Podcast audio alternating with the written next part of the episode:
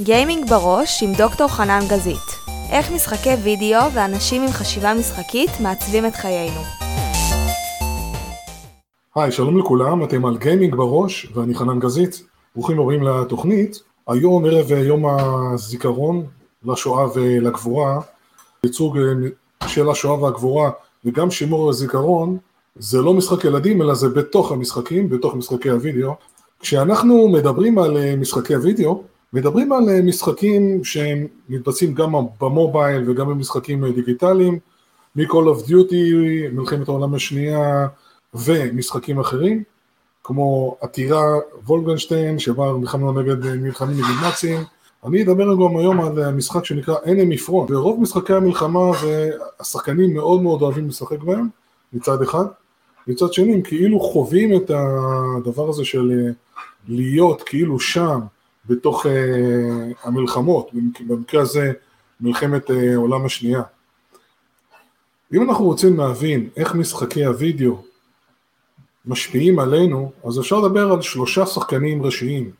אפשר לדבר על הגיימרים, השחקנים שמשחקים במשחקים עצמם, אפשר לדבר על המפתחים, מפתחי המשחקים, תעשיית הגיימינג שיוצרת את התוכן, וכמובן אפשר לדבר על גורם שלישי שצריך, חייבים לקחת אותו בחשבון, והוא הגורם של מקבלי החלטות, הפוליסי מייקר, ברמה המדינית, ברמה הפוליטית. התחום הזה מאוד מאוד מורכב, אנחנו חייבים להתייחס לכל שלושת הגופים האלה שפועלים. אה, כשאנחנו מדברים על אה, משחקי מלחמה, אז בואו נדבר על הגיימרים או על ה players, בראש ובראשונה. כשאני מדבר על השחקנים, אז כמובן החוויה של שחקן במשחק, כמו בכל משחק אחר, במיוחד אפילו במשחקי מלחמה, שהרבה מאוד אנשים אוהבים לשחק, אנחנו מדברים על ניסיון, אנחנו מדברים שהמשחק עצמו משפיע על הזיכרון שלנו, איך אנחנו תופסים, איך אנחנו לומדים את האירועים שקרו במלחמת העולם השנייה. אנחנו יודעים שזה ילדים לומדים וגם אנשים שמשחקים במשחקים כאלה לומדים על אה, ההתרחשויות, וכאן יש לנו משחק מעניין בין השחקנים לבין מפתחי המשחקים. חברות המשחקים ומפתחי המשחקים רוצים להרוויח uh, כסף והרבה, ולכן אנחנו רואים שיש פה, ברגע שהחוויה של השחקן יחד עם הרצונות של מפתחי המשחקים uh, מתנגשים, אנחנו רואים שבמקום של החפיפה, קודם כל השחקן הוא הגיבור הראשי. הוא גם uh, חי את הסיפור וגם יוצר את הסיפור. וגם יוצר מחדש את ההיסטוריה תוך כדי המשחק, בנרטיב של המשחק, בסיפור. ואז מה שקורה מבחינת המשחקים, גם המשחקים שציינתי קודם, מדברים על כך שיש לנו מין מתח. אנחנו קוראים לזה Selective Realism Filtering. מה זה אומר? שמפתחי המשחקים בעצם צריכים לחשוב, האם אני מצג את כל האלימות שקרתה במציאות, או אני מתייחס אליה בצורה אחרת. האם אנחנו מדברים, יוצרים את המשמעויות של כל, ה, אה, כל האלימות הזאת עבור האזרחים, איזה סוגי אה, שחקנים אני מייצר. אה, עד כמה, באיזה רמת מורכבות אני יוצר את המשחק ככה שהבן אדם שחווה את המשחק באמת ירגיש ויבין לעומק וילמד על האירועים ההיסטוריים, שלא נדבר על השואה והגבורה, זה, זה לא משחק ילדים, זה בדיוק ההפך, הרגשה היא נוראית, אירוע זוועתי ואתה בעצם רוצה לשחזר אותו בתוך המשחק. וכאן אנחנו רואים שנוצרים כמה קונפליקטים, עליהם אני רוצה טיפה להרחיב. אה, את כל התרשים הזה, שמבוסס על אה, הרבה מאוד מחקרים שנעשו בתחום, על איך שחקנים תופסים את uh, המאורעות של מלחמת העולם השנייה וגם את הייצוג של השואה במשחקי וידאו, איך זה מתבטא ביחס של או בפיתוח של מפתחי משחקים ומה הפוליסי מקר חושבים על כל הסיפור הזה, את התרשים הזה שמראה את המערכת המורכבת הזאת של קונפליקטים ומתחים.